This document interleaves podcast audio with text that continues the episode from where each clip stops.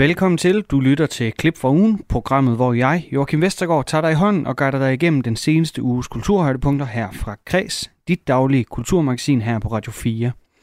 Dagens program den byder på meget forskelligt. Vi stiller blandt andet skarp på Netflix's udmelding om, at de dropper danske film og serier.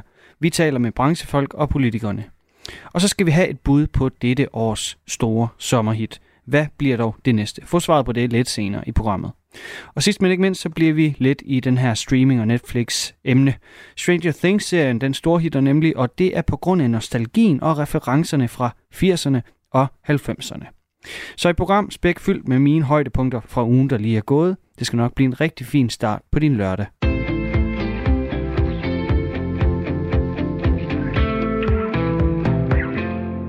Du lytter til klip fra ugen med highlights fra den seneste uge i Radio 4's daglige kulturprogram Kreds. Det kan være slut med seriesucceser som Kastanjemanden, nu hvor streamingtjenesten Netflix har meldt ud, at de dropper danske film og serier.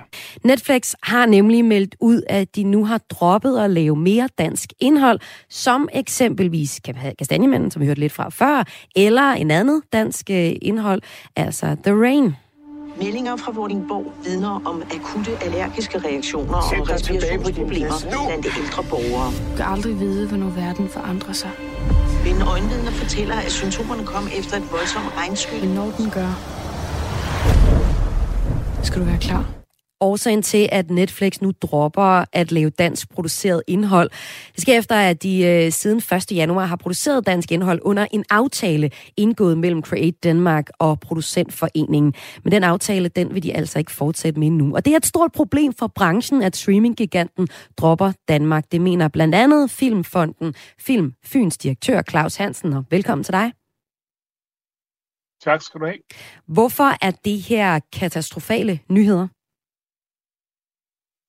Jamen, det er jo først og fremmest katastrofalt for, for, for de danske seere, som, som bruger. Det er jo ikke bare Netflix, der er jo også indikationer på andre streamingtjenester, og TV2 øh, er en del af det her produktionsstop. Øh, så det er en katastrofe for de danske seere, først og fremmest, som, øh, som, som ikke får mulighed for at se øh, de fantastisk gode danske tv-serier, der bliver lavet. Øh, og så er det jo en, en, et, et, et stort problem for, for, for produktionsmiljøet. Vi øh, har på Film Fyn ikke, ikke mange midler til at støtte tv-serier, men, men, men lige nu har vi omkring 12-15 henvendelser øh, liggende fra, fra, øh, fra øh, producenter, der gerne vil søge støtte hos, hos, hos Film Fyn. Og vi kan jo se allerede nu, at nogle af dem de begynder at trække sig tilbage, fordi at de siger, jamen, men, men der bliver lukket ned for, for produktionerne. Og øh, at det her det er et stort problem, det kan min næste gæst også bakke op om. Det er Claus Bylov Christensen, der er uafhængig medierådgiver. Også velkommen til dig. Jo, tak. Allerede for to måneder siden, der øh, forudså du sådan set, at rettighedsaftalen, som det her det er, kunne ende med at hæmme produktionen af danske film og tv-serier. Det skrev du om i et øh, blogindlæg i filmmagasinet Eko. Øhm, hvorfor var det, du havde forudset det her? Hvad var det, du så i, øh, i strømningerne, der, der gjorde, at du forudså, at, at en streaminggigant som Netflix vil trække sig fra, fra Danmark? Ja, nu tror jeg ikke, jeg sådan er nogen specielt uh, genial spormand, men altså nu beskæftiger jeg jo mig stort set næsten 100% med at kigge på markedsudvikling inden for streaming og tv. Og uh, eftersom jeg jo har været bekendt med den her aftale, også nogle af de uh, knaster, der har været under nogle uh, møder gennem uh, det sidste halve år, så bare det tydeligt derhen af, at der var et eller andet, der var gået i stå, det der var en eller anden fastlåst situation, hvor man ligesom ikke kunne komme videre. Og så tænkte jeg, altså det kan jo gå helt galt. Det kunne jo føre til simpelthen, at øh, de firmaer, der i øjeblikket har, hvad skal man sige, varmet rigtig meget op under hele den danske produktionsbranche, netop sådan nogle som Netflix, og så lurer der jo også sådan nogle som Disney og HBO Max, de har også ansat folk, der snart skal til at i gang med at planlægge dansk produktion, og så også øh, TV2. Altså det var ligesom ret tydeligt i min krystalkugle, at det her, det kan gå galt. Og så tænkte jeg egentlig dengang, da jeg skrev den, at der kommer jo nok snart nogle møder, så må ikke, øh, må ikke det hele falder på plads, og så, så vil jeg nok nok sige, at jeg selv blev noget overrasket over, at det så er gået så meget i hård knude, at øh, den største af de amerikanske producenter, lige i øjeblikket i hvert fald, simpelthen trækker sig fra markedet. Så jeg er jo også enig i, at det er jo altså en ulykke, det ser også ud som om, at det allerede har gjort meget skade på hele miljøet. Ja, og hvad kan de yderste konsekvenser være af, at øh, en spiller som Netflix trækker sig fra det danske marked, altså i forhold til at samarbejde om, om dansk produceret indhold? Ja, altså har der ligefrem været en situation gennem noget tid, hvor der har været en overophedning af produktionsbranchen, mm. hvor der næsten har manglet øh, folk, og øh, det er også blevet dyrt at producere. Vi så sidste år, det er kuldsejlet med et stort tv-serieprojekt, øh, Leonora Christine. Det var blandt andet øh, som følge af, at det, det, var, det var svært at lave budgetter, fordi tingene var blevet så øh, overophedet på markedet. Øh, så det kan i hvert fald i første omgang betyde, så bliver der i hvert fald kølet ned i en fart for det her overophedet øh, marked.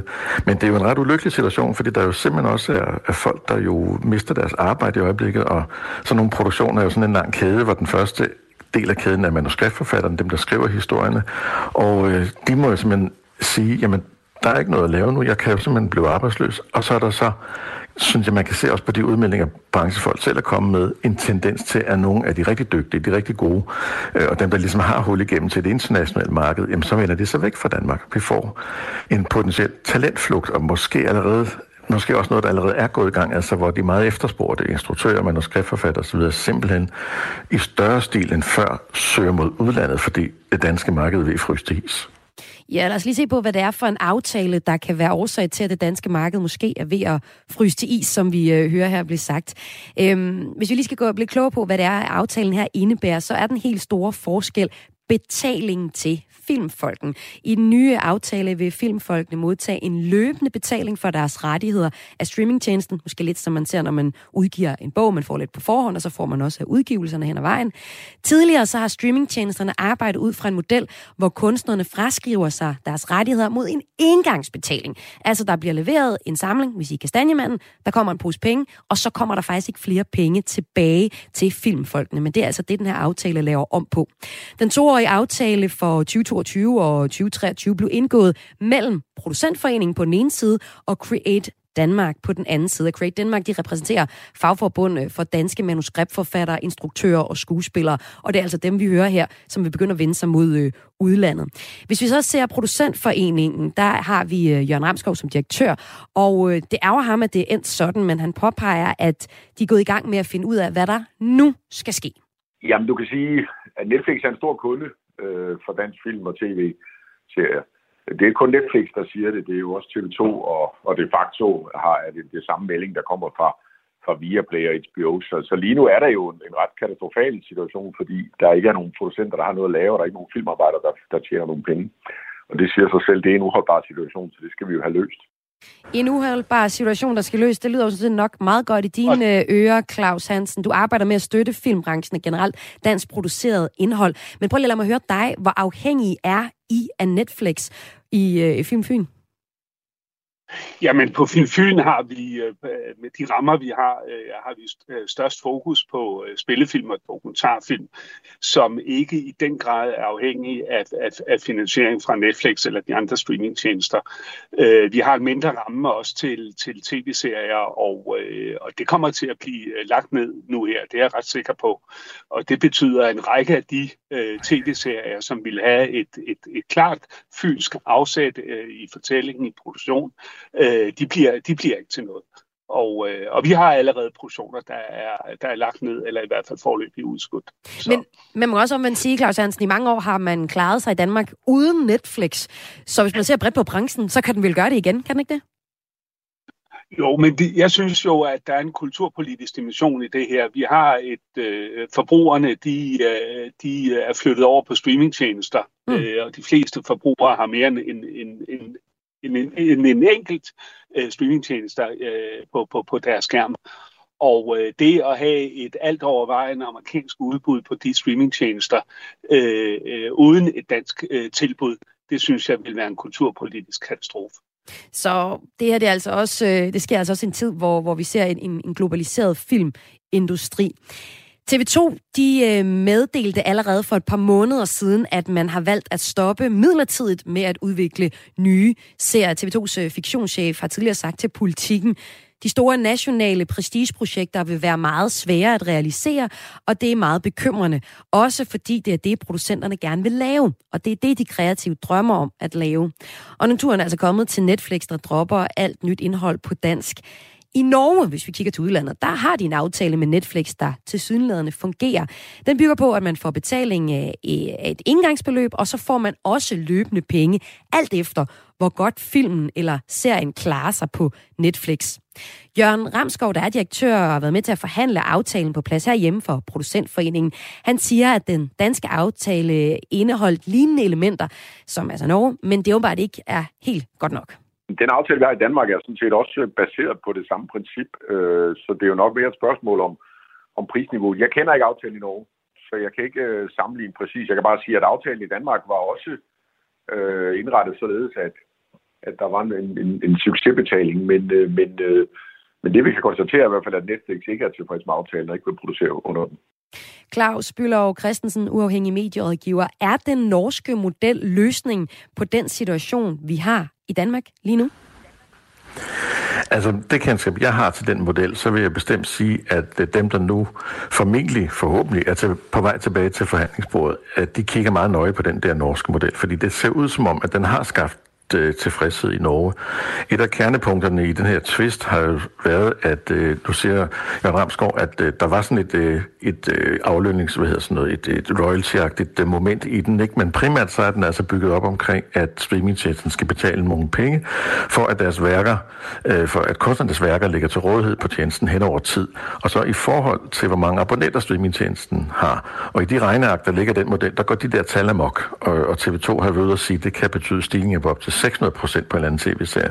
Og det er, som, som jeg har tolket det, så er det der parterne ligesom er låst fast, at den model, den har altså nogle elementer, der bare slet, slet ikke øh, fungerer. Og der må man nok sige, der har man altså nok øh, fra Create Danmark og producentforeningen lidt øh, ikke rigtig forstået, hvordan det der streamingmarked egentlig hænger sammen, også hvordan det kommer til at udvikle sig. Så den der model i Norge, den er, så vidt jeg kan se, mere enkel. Altså, der er lidt det samme som den der model, du beskrev i starten, altså det, der hedder buyout-modellen, altså mm. hvor man ligesom sælger sig med hud, hud og hår det hele. Ikke? Så er der ikke mere tilbage, så får du ikke noget tilbage. Der får du stadigvæk et øh, fast øh, beløb for at producere et eller andet, og øh, det kan jo i sig selv også være en meget god ting, for det kan øh, minimere din risiko, når du går ind i sådan en produktion som øh, producent, at du får en masse penge på forhånd, men så får du så lidt mindre på, på sigt.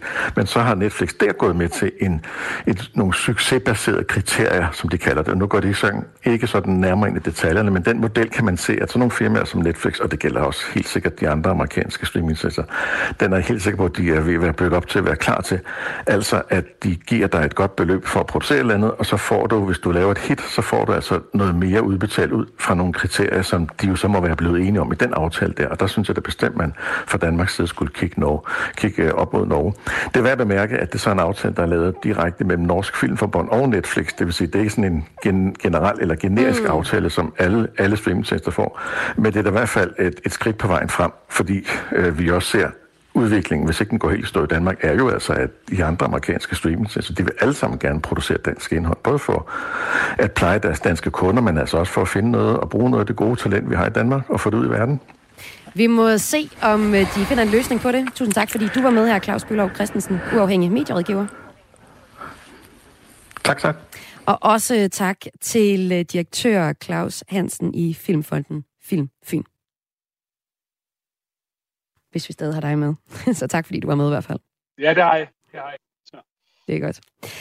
Øh, vi har her på Kulturmagasinet Kreds også forsøgt at få en kommentar for Netflix igennem kommunikationsbyrået Lead Agency. Der siger de øh, i et skriftligt svar, de skriver, vi kan bekræfte, at vi har sendt et brev til vores øh, kreative partnere for at informere dem om, at vi indtil videre ikke kan bestille, ikke længere vil bestille eller udvikle nye film eller serier i Danmark. Vi øh, kan også se, hvis vi kigger lidt rundt på, på Twitter, at der er lidt øh, politiske øh, reaktioner på det her også. For eksempel Kasper Sandkær, medieudfører og, og tidligere kulturordfører for Socialdemokratiet, skriver på Twitter, vildt nok, at Netflix ikke vil respektere og følge den danske rettighedsmodel, understreger behovet for kulturbidraget fra streamingtjenesterne. Vi kan ikke efter overlade produktionen af dansk kultur, film og tv til udenlandske selskaber, skriver altså han.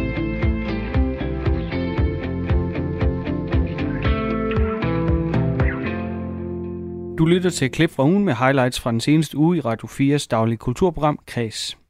Blå Blok de beskylder medieaftalen for at være årsag til, at streamingtjenesterne Netflix og TV2 dropper og laver dansk produceret indhold. Viaplay de fuldt trop dagen efter og udmeldte det samme. Socialdemokraterne de afviser altså Blå Bloks beskyldninger. Ja, vi starter med historien om, at Viaplay nu følger trop og dropper at producere dansk indhold. Det skriver de i et åbent brev til brancheorganisationen Great Denmark og Producentforeningen. Ligesom at TV2 og Netflix har droppet at producere indhold under den nuværende rettighedsaftale, så har den nordiske streamingtjeneste også valgt at stoppe med at lave flere danske film og serier. Viaplay har blandt andet produceret en super succesfuld serie Forhøret, en serie, der hedder Trine Dyrholm og Ulrik Thomsen i de bærende roller. Der var en pige liggende uden idé, ikke? Ung kvinde blev ved stikvåben. Selvmord. Ja, det er altså serier som den her fra Viaplay, der lige nu ikke bliver lavet flere af. Og hvad er så årsagen til, at de her streamingtjenester dropper at lave dansk indhold.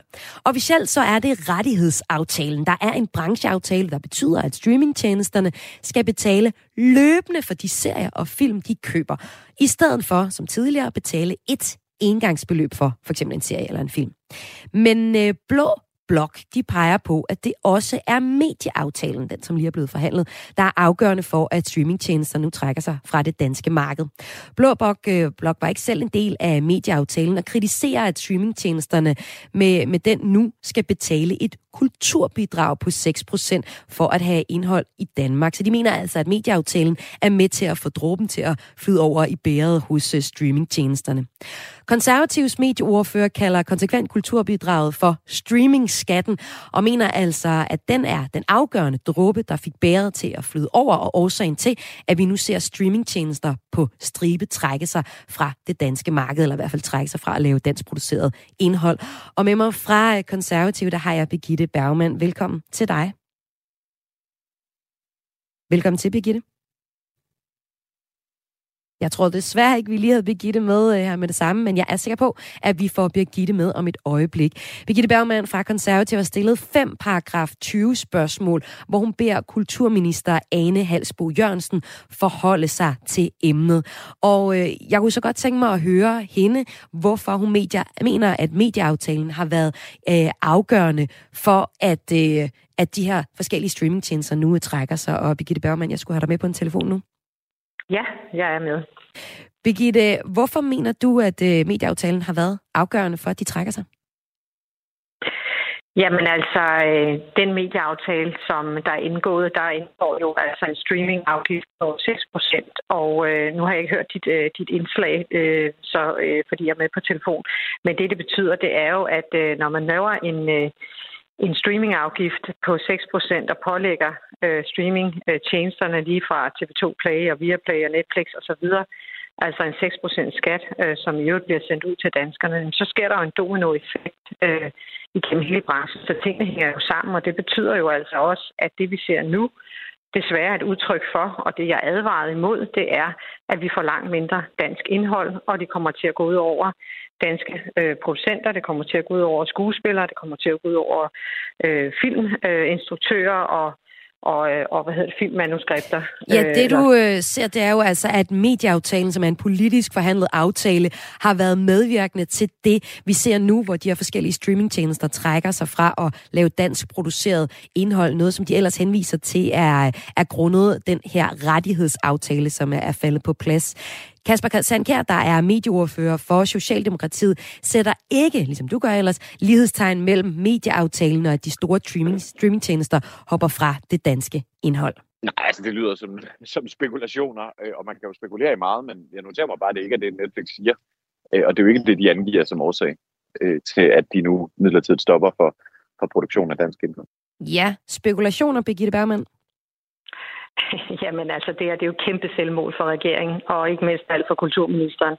Helt ærligt, altså, der er jo andre, øh, blandt andet Viaplay, som er ude at sige, at de er meget skuffet over den her udvikling, og at de ser det sammenhold med det foreslåede, eller det indgåede aftale om det 6% øh, streaming-afgift, altså en skat, det vil betyde, at øh, Danmark vil ende som et lavprioritetsmarked i relation til investeringer i lokalt indhold.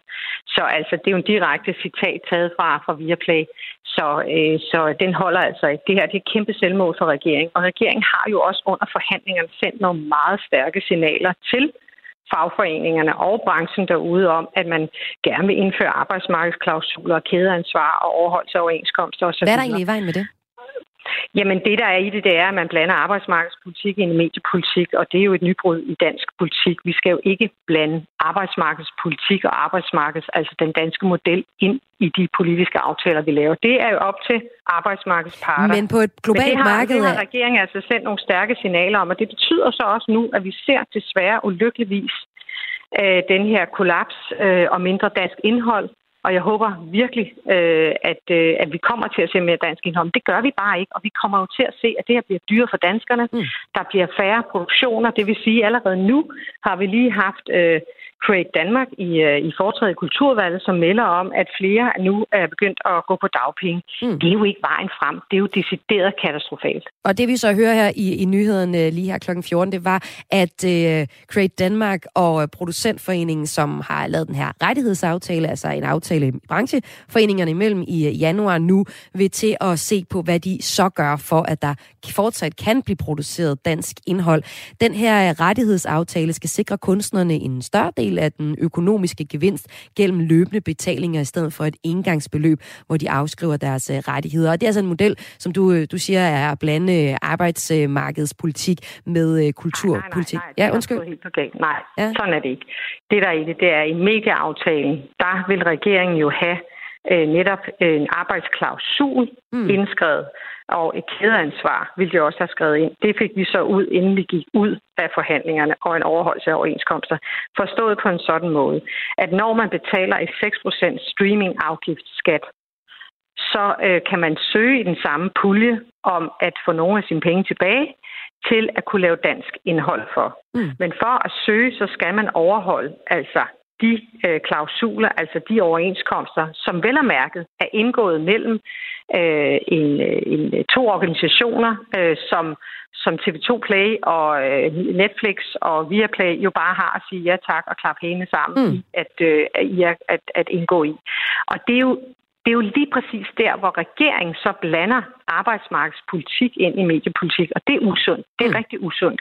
Og det betyder jo altså, at vi ser nu, at, øh, at, øh, at der kommer mindre dansk indhold. Vi ser nu allerede, at øh, der meldes om, i hvert fald ifølge Create Danmark, at der er folk, altså gode, dygtige, kreative mennesker, der nu øh, øh, går på dagpenge. Mm. Og det er rigtig kedeligt, fordi jeg så gerne, at der var en investeringsforpligtelse fra de store øh, streamingtjenester til at investere i dansk indhold. Og det er jo en investeringsforpligtelse, som gør, at man netop skaber samarbejdspartner, man skaber innovation, man skaber vækst i dansk indhold, i stedet for, at man pålægger en skat, øh, som man så skal søge om igen at få nogle af sine penge igen til at lave dansk indhold, og den skat, hvor bliver den sendt hen? Den bliver sendt ud til de danske borgere, og det er simpelthen ikke rimeligt. Og det er jo så i hvert fald det øh, standpunkt, I står øh, på hos konservative, og også flere andre i Blå Blok bakker op om det her, den her pointe. Øh, der er så også nogen, der vil sige, at vi har i mange år klaret os uden Netflix og Viaplay til at producere dansk indhold. Kasper Sand Kær er ikke sikker på, at medieaftalen i det hele taget, som du ellers peger på, er med til at sikre dansk produceret indhold. Og han tror ikke på, at det er den, der er med til at skræmme de store streamingtjenester væk? Det er ikke min generelle oplevelse. Tværtimod øh, er der jo rigtig stor øh, efterspørgsel på øh, at lave danske produktioner, både at optage i Danmark af danske øh, producenter, kamerafolk, lydfolk, øh, andet med, men jo også på, på danske skuespillere og, og instruktører. Så så at sige, på, på begge sider af kameraet er der jo en enorm efterspørgsel på det, vi kan øh, i Danmark, hvor vi har fået et enormt dygtigt produktionsmiljø, som som jo både vinder priser og anerkendelser i, i udlandet. Og den efterspørgsel tror jeg nu også stadigvæk vil være der, øh, selvom at, at streamingtjenesterne nu skal betale lidt af deres omsætning til produktionen af dansk indhold, som man jo bare skal huske, de jo i virkeligheden har været med til med deres forretning, øh, at hive penge ud af det øh, økosystem, som tidligere har finansieret dansk indhold. Og nu sikrer vi så, at nogle af de penge løber tilbage igen, så vi også i fremtiden kan lave danske film, der kan vinde øh, Oscars, kan lave øh, danske tv-serier, som øh, vinder anerkendelse i, i hele verden. Og her taler Kasper Sankar jo så om, om medieaftalen, hvor han siger, at det, det vil heller ikke være problematisk, hvis man kræver lidt af de her streamingtjenester. Øh, Birgitte Bergman, bare afslutningsvis, hvorfor mener du egentlig, at hvis man skulle komme til at skræmme spillere væk, som det ser ud som, at der er sket lige nu, at Viaplay og Netflix uh, trækker sig fra det danske marked, øh, hvorfor er det så egentlig så stort et problem? Jamen det her det er jo lige præcis hovedet på sømmen. Det er jo kæmpe selvmål for regeringen. De ønsker også mere dansk indhold, men de laver så mange benspænd derude. Altså påfører skatter og afgifter, gør det sværere, gør det mere uattraktivt at investere i dansk indhold. Jeg siger jo netop, der skal være en investeringsforpligtelse, så vi netop får mere øh, dansk indhold. En investeringsforpligtelse, som netop ikke gør, at det går ud over danskernes øh, hvad hedder det, tv-pakker, som nu bliver dyre. Øh, og vi, altså, det er jo en helt forkert måde at anskue tingene på, ifølge konservativ og os, i form af, hvordan vi skaber mere dansk indhold. Og, og det, er jo, det er jo bare for at sige, at, at øh, det Kasper Sandkær står og siger, det er jo simpelthen naivt at tro, at når man påfører skat på den måde, plus at der så kommer en branche og siger, nu skal vi, øh, nu har vi gjort det rigtig meget dyrere også øh, at producere dansk indhold.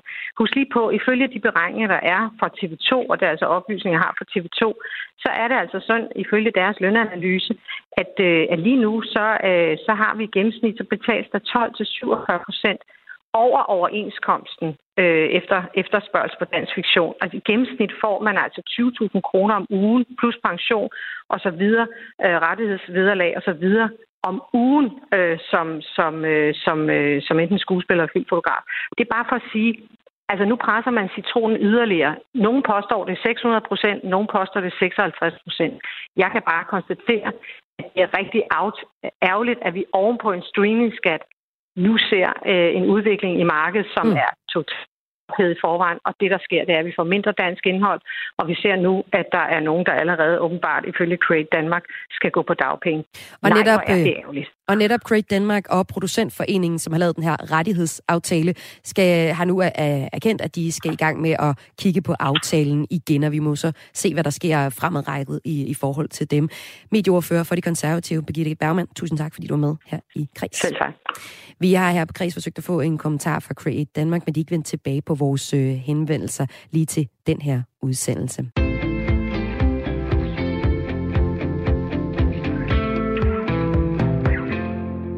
Du lytter til klip for ugen med highlights fra den seneste uge i Radio 4's daglige kulturprogram Kreds. Bølgeskvuld, smørfed saxofon og noget om vejret. Det er elementerne i et godt dansk sommerhit. I hvert fald for producerbrødrene Asmus og Emil Harm. Hør her deres bud på årets kommende sommerhit.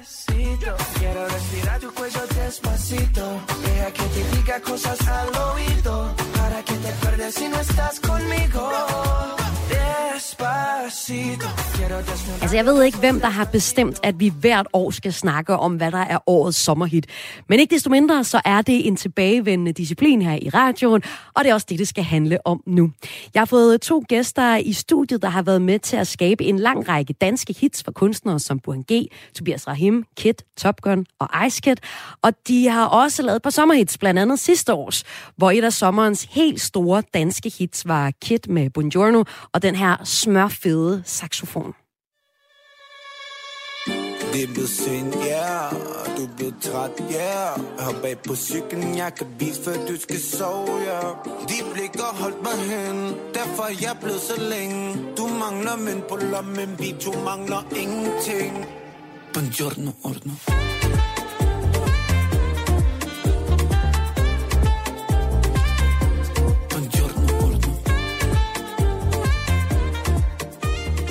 Emil Harm og Asmus Harm til sammen producerer I som Harmbrødrene. Velkommen til. Mange tak. Ej, det er godt. Klar til sommer? Mm-hmm. Det er jo officielt sommer nu. Ja, ja. Det er nemlig. Det er, det er meget opløftende. Ja, det er det. Og jeg stod bag en del af de øh, hits med øh, guld- og platincertificeringer, og brygger sikkert også på flere hits lige nu. Måske nogle af dem, vi kommer til at danse det her til sommeren.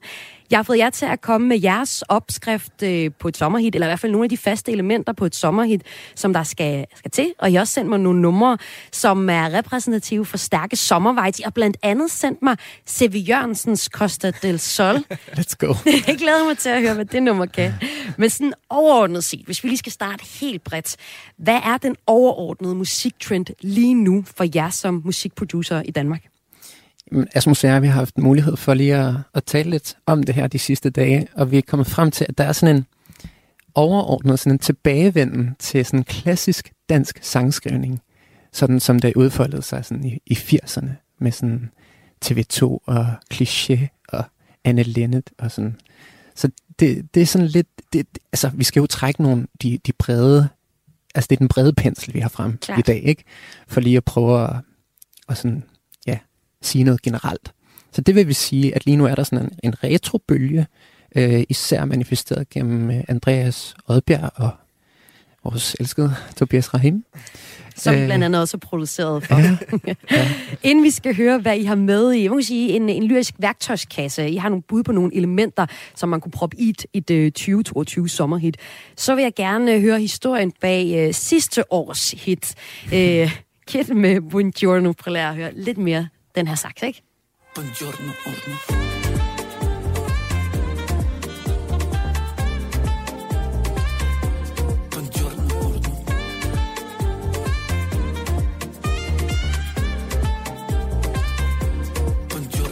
Altså for jer at se, hvad er det for en øh, sommervibe, saxofonen her tilføjer til nummeret? Mm, altså, jeg tror, at der er noget omkring saxofonen i nummeret, som er sådan meget... Jeg ved ikke, om man kan kalde det våget, men i hvert fald sådan lidt chanceagtigt, fordi saxofon er meget sådan knald-fald-agtigt. Hvorfor er det det? Jamen, fordi det kan meget nemt blive for meget, og blive meget sådan... Lidt for sexet. Og sådan lidt for, lidt for sådan groft. Altså, jeg ser bare Amin Jensen og hit med sangen og fuld sax og øh, sådan en rigtig gode gamle referencer. Er det fordi, I er nogle øh, unge knive, at de synes, at en saxofon det er en lidt en våget en at hive frem i et øh, sommerhit i 2022? Altså, jeg Eller tror, 21? det var, det, det var egentlig ikke sådan, det var egentlig ikke vores første idé at gå med saxofonen på det, men det blev sådan en, Kit han havde sådan en meget tydelig idé om, at der skulle være noget, der ligesom, ligesom ledte sangen et sted hen, hvor man virkelig ikke forventede, den skulle hen. Og vi havde en, nogle forskellige slags instrumenter op at vende, for eksempel også en duduk, øhm, som også En er sådan, duduk? Ja, jeg ved faktisk ikke helt bestemt, hvad det er, men det er et, et instrument, Nikolas var meget optaget af på det tidspunkt. Nicolas Og der var Kit, nogle, ja. Ja, Kit. Så der var, der var nogle forskellige ting op at vende, og det skulle gerne være noget, nogle instrumenter. Det kunne for eksempel også være en fløjte. Altså nogle ting, som har noget, ret meget karakter.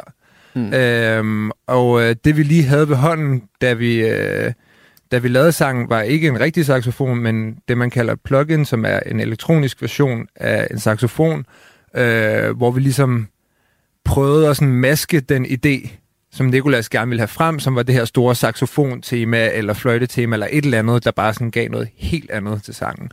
Og så da vi havde spillet det saxofon, så kunne man mærke, at der var vildt meget varme i det, og der var vildt meget sådan organisk følelse, øh, som man i hvert fald kunne hente, hvis man fik det spillet af en rigtig saxofonist. Så vi lavede melodien og fik en til at spille det, og det fungerede sgu meget godt. Og så står vi her nu. så stod jeg her nu. Men det endte jo faktisk med, at det blev din, Emil, din version af sax. Der er altså ikke en rigtig saxofon, der står øh, og skinner i et øh, optagestudie, men øh, en simuleret saxofon, der Ja. kom ind i nummeret. Nej, det var, det var omvendt. Vi havde, altså, det var sådan, at vi først simulerede en saxofon, mm. Og så fik vi en saxofonist på. Ja. Og så var der lidt øh, debat frem og tilbage om, hvad der egentlig var det mest sådan ægte. Øh, og det er, jo, det er jo meget interessant, det der dilemma, man kan stå i som kunstner, fordi du kan have en ægte oplevelse af noget, men du kan også have en øh, altså bruge elementer, som er ægte, ja. eller sådan, du ved. Så, Organisk. Men organisk, men, men nej, altså den, den, det der er på indspilningen øh, på det, der hedder masterbåndet, det er en rigtig saxofon, Okay. spillet af en, der hedder Elias Gjerrild. Så det endte jo sådan set med, at det blev det, I også siger, altså organiske instrumenter, rigtige instrumenter, der er på det her nummer, en trend, som også er, er stor lige nu ifølge jer. Mm. Og når jeg arbejder på at lave numre og få øh, også her i sommeren noget, noget sommervarme ind i numrene, så øh, bruger I nogle gange nogle små track, tricks, som garanteret også andre øh, producer bruger. Det kunne for eksempel være, at I har sendt nogle ting til mig, for eksempel det her kunne I finde på at sætte på. Klart nogen, der har det super fedt. Kæmpe hit. Kæmpe hit allerede Lyder- der, ikke? Ja. Direkte lyder sommer. Ja, ja, og I kunne også øh, finde på at sætte sådan noget her på.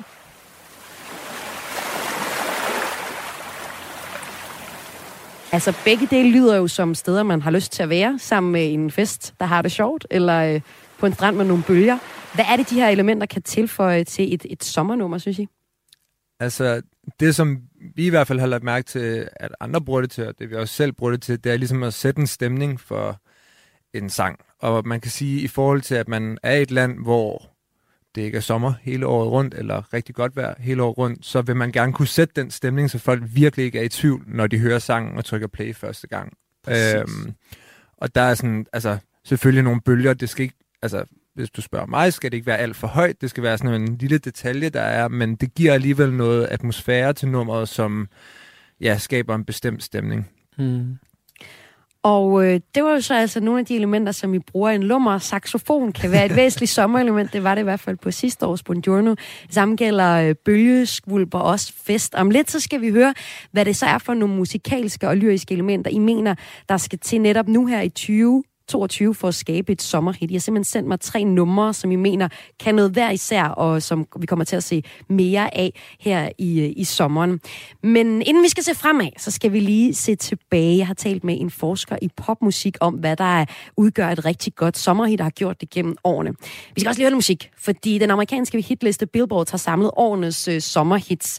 Det, øh, jeg sætter på nu, det er simpelthen et sammenklip fra øh, 64 med The Beach Boys, I Get Around, og så frem til 95, hvor det er TLC med Waterfalls. Det her, det er øh, nogle af hitsene fra 60'erne og frem til 90'erne. Sommerhitsene, altså på global plan.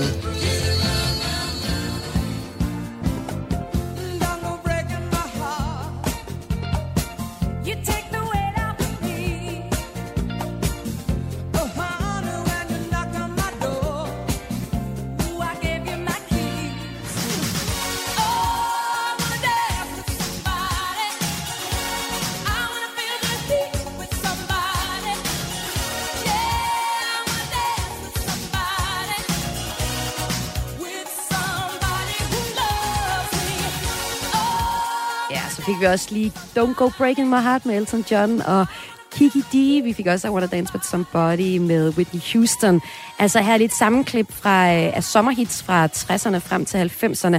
Og så bliver vi nødt til at dvæle lidt fra øh, ved øh, 90'erne og starte nullerne.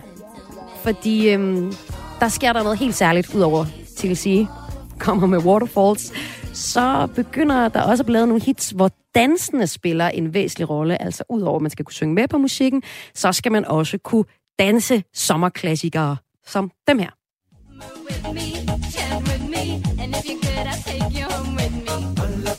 alegría Macarena, que tu cuerpo es para dar la alegría y cosa buena.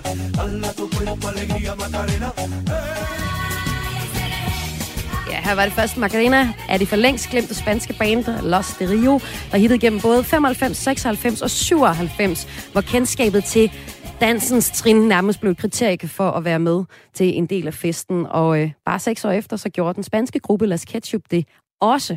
De gjorde det også med en fælles dans.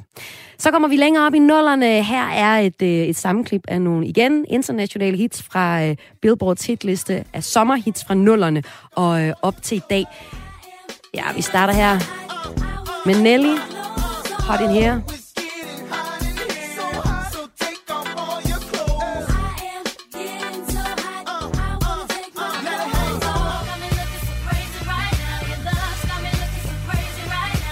I 2003, så kunne man heller ikke sige sommer, uden at sige øh, Beyoncé feat, featuring øh, Jay-Z med Crazy Love. Og øh, der følger en masse hits efter det, hvis vi sådan spoler tiden langt op igen i, øh, i op i, hvad det 2010'erne hedder det vist. Så kommer vi med et nummer som uh, Robin Thicke og Pharrell Williams, Blurred Lines.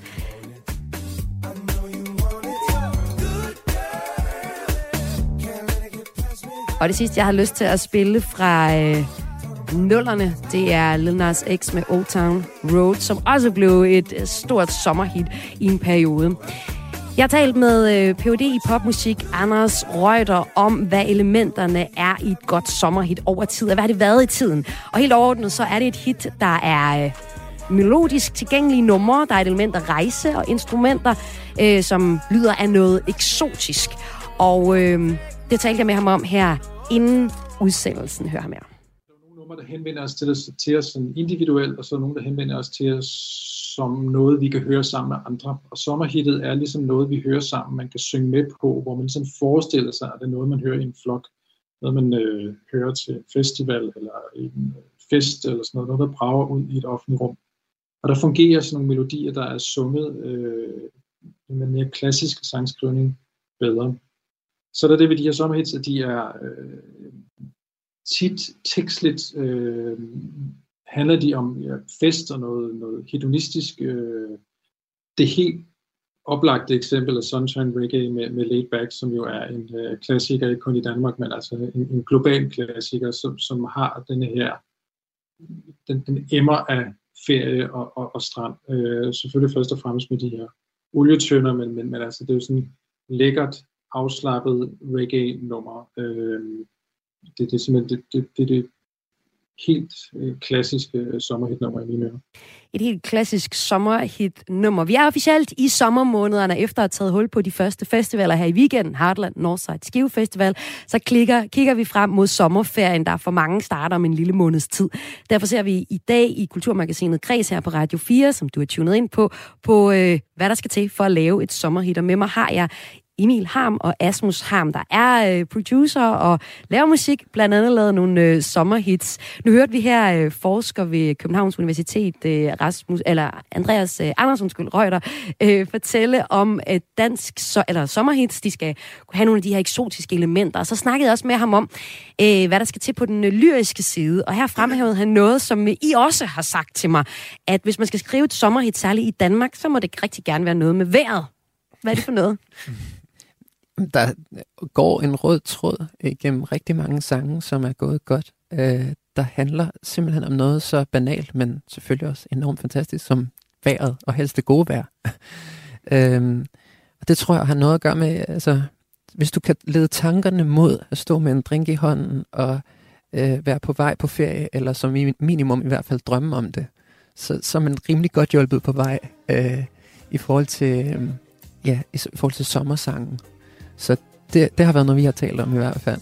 Øhm, altså, vi har også en hel liste af sange. Sunshine Reggae, her. Ja. Øh, Sol over København, Mod solnedgang, Ingen skyer, Solen skinner, Blå himmel, Sydpå. Så det er sådan, altså, det er sådan lidt nærmest sådan en kitsch-ting, men det er, det er, altså, det er simpelthen, det er det jo ofte, fordi det er sandt. Øh, det er en rigtig god idé at tale om vejret.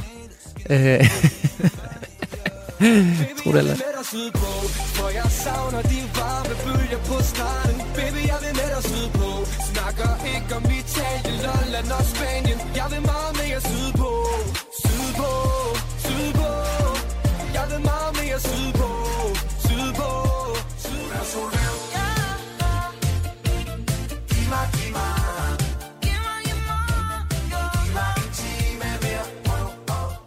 Vi kan i hvert fald også lige tre eksempler på det mm. med uh, Sunshine Reggae, Blå Himmel sydpå og sidst til Solværv. Og det er også en rigtig dansk ting der med, at vi skal fremhæve vejret. Det er jo det, vi snakker om i sommeren, ikke? Jamen, det, og uh, apropos det, vi snakker om, og lyrikken. I har taget noget musik med, som uh, repræsenterer stærke sommervibes. Og uh, jeg vil særlig gerne høre jer, hvorfor I har taget Costa del Sol med C.V. Jørgensen med. Hvad er det, det nummer kan?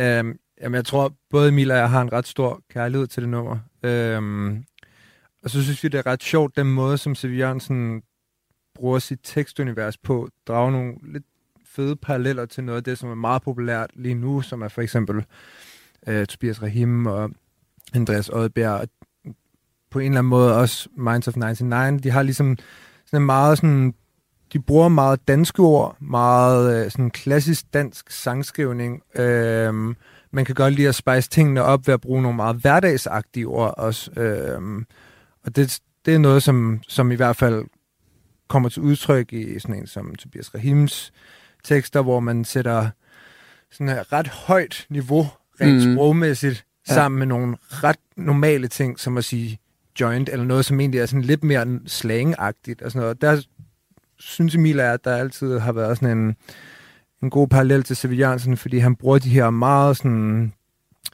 ja, meget sådan, øh, ja, næsten slangagtige ord i sine tekster også. Ja, og så har han de her også sådan, øh, selvopfundne ord samtidig, blandet med det hverdagssproglige. Altså, der, han har en, en høj sådan, grad af sådan metaforik i hans, hans tekster, hvilket Tobias for eksempel også har, bare med hans nyeste udgivelse, Fiberdrømmen. Øhm, og så synes vi også, det var lidt morsomt, at nu har han lavet, han, han synger i omkvædet sådan, som en luder i Dubai, hvor at det er sådan lidt ligesom sådan Costa del Sol, sådan, den der sådan, Sevillan laver jo ret meget tyk ironi med, mm. den, med nydelsesdanskeren, som skal ned sådan rigtig og mm. ja, øh, have det lækkert.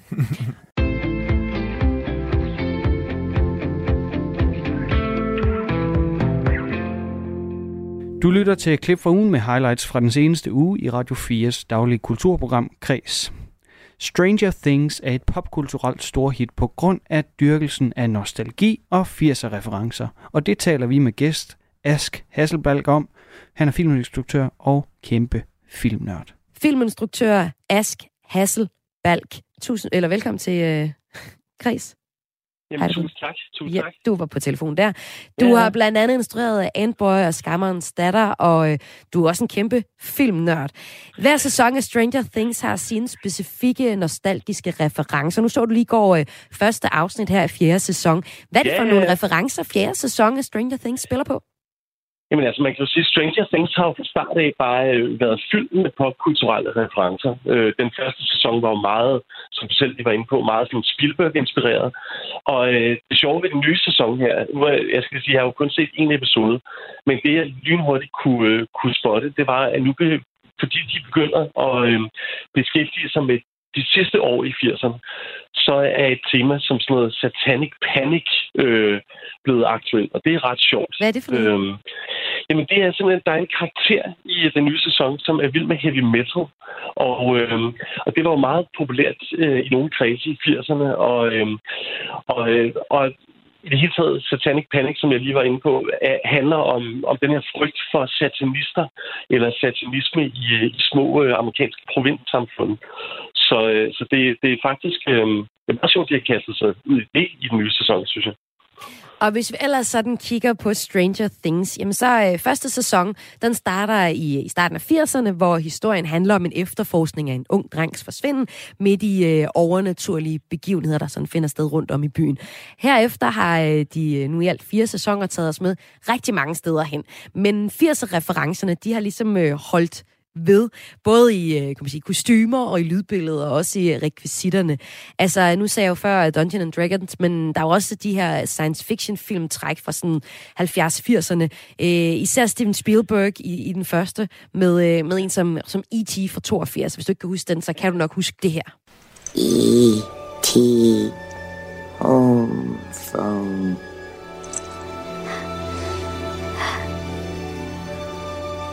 E.T. Phone home. E.T. phone home. E.T. phone home. He wants to call somebody. Men også uh, Alien, Nightmare on Elm Street, uh, Goonie og Poltergeist. Der er også referencer, man kan se i uh, særligt i starten af, af Stranger Things uh, serierne, eller serien. Øhm, og så er der så også den her sang, der har fået noget af en genfødsel. Og hurra for det, for det er et fremragende nummer, det her.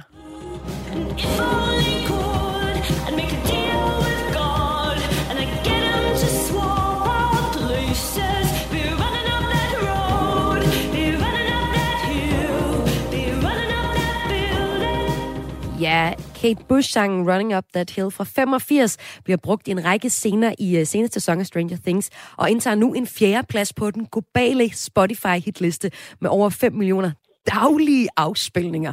Øhm, Ask Hassel Balk, du er filminstruktør. Øhm, hvis vi nu ser på, nu kommer nu nævner jeg nogle forskellige øh, af de her øh, 80'er nostalgi-referencer, der er i filmen. Hvordan bruger serien sådan øh, generelt set nostalgien på øh, i lyduniverset og, og billedet, som du ser det som filminstruktør? Jamen altså, man kan jo sige, at der er jo, der er jo brug af lidt af hvert. Øhm, det er jo sådan, at øhm, hvis, hvis du bare går tilbage til 80'erne, øh, så kom der jo en bølge af film, der foregik i starten af 60'erne og 50'erne der. Altså blandt andet Dirty Dancing, men også Grease for den sags skyld. Og øh, Stranger Things er lidt en moderne version af, af, af det.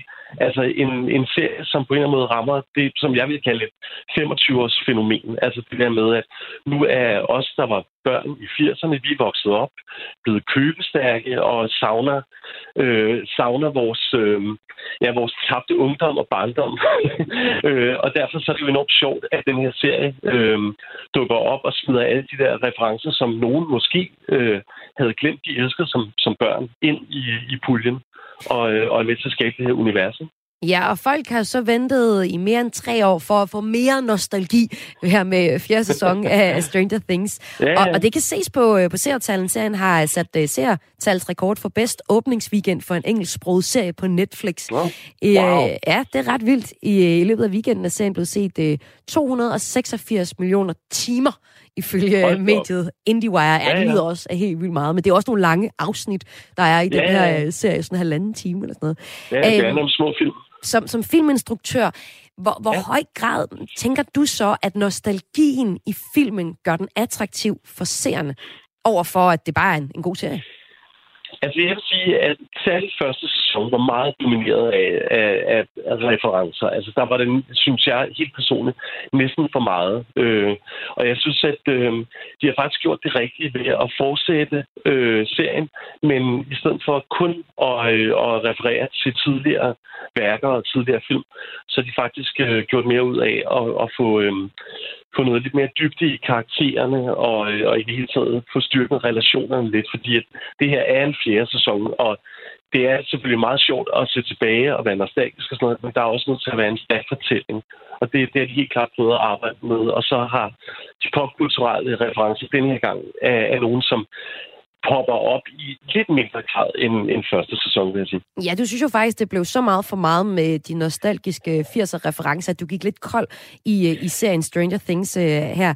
Øhm, men som filminstruktør, hvor meget bruger du selv øh, nostalgi, når du øh, laver film?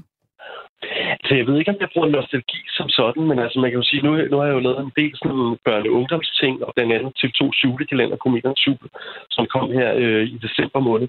Og øh, da vi skulle lave Komediernes Jul, der, der tænkte jeg, okay, hvad synes jeg egentlig var fedt dengang? Og så hiver jeg bare ned på hylden. Der var blandt andet referencer til en gyserfilm som David Cronenbergs Fluen, og til mærkelig øh, syrerok og øh, mærkelig teknomusik fra 90'erne og alt sådan noget der. Og, øh, og for mig var det bare, øh, er det bare krydderier, man ligesom kan blande sammen, og så ligesom få forhåbentlig noget godt ud af.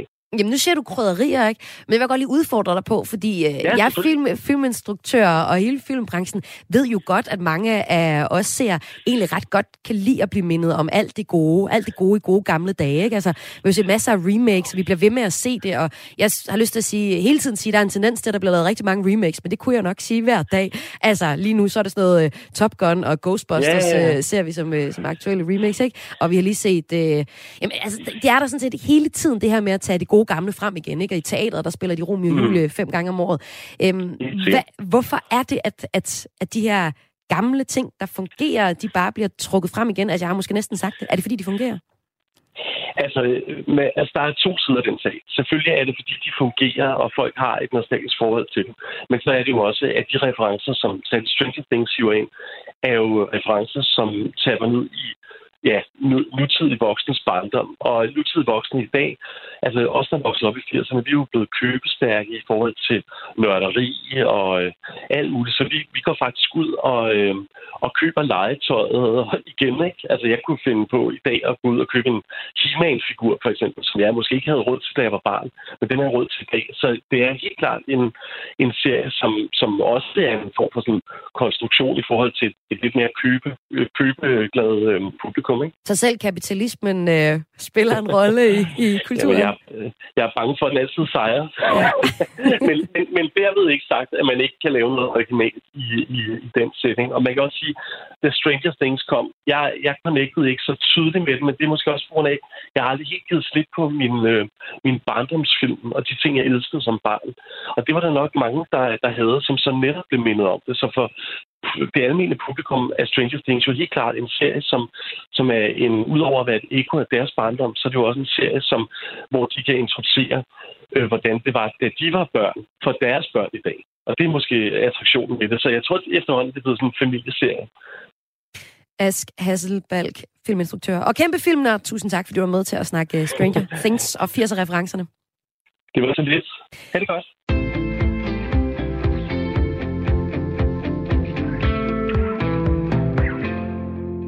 Og det var mine udvalgte kulturhøjdepunkter, og dermed også enden på klip fra ugen for den her gang. Gå nu lige ind og find programmerne, så kan du høre dem i fuld længde. Det kommer du ikke til at fortryde, det garanterer jeg. De kan findes i din lokale podcastbutik eller på radio4.dk. Du kan også høre det live i næste uge, hvor Kreds sender fra mandag til torsdag på Radio 4 mellem kl. 14 og 15. Du har lyttet til klip fra kulturprogram Kreds her på Radio 4. Mit navn det er Joachim Vestergaard. Vi lyttes ved i næste uge, samme tid, samme sted. Tak fordi du lyttede med.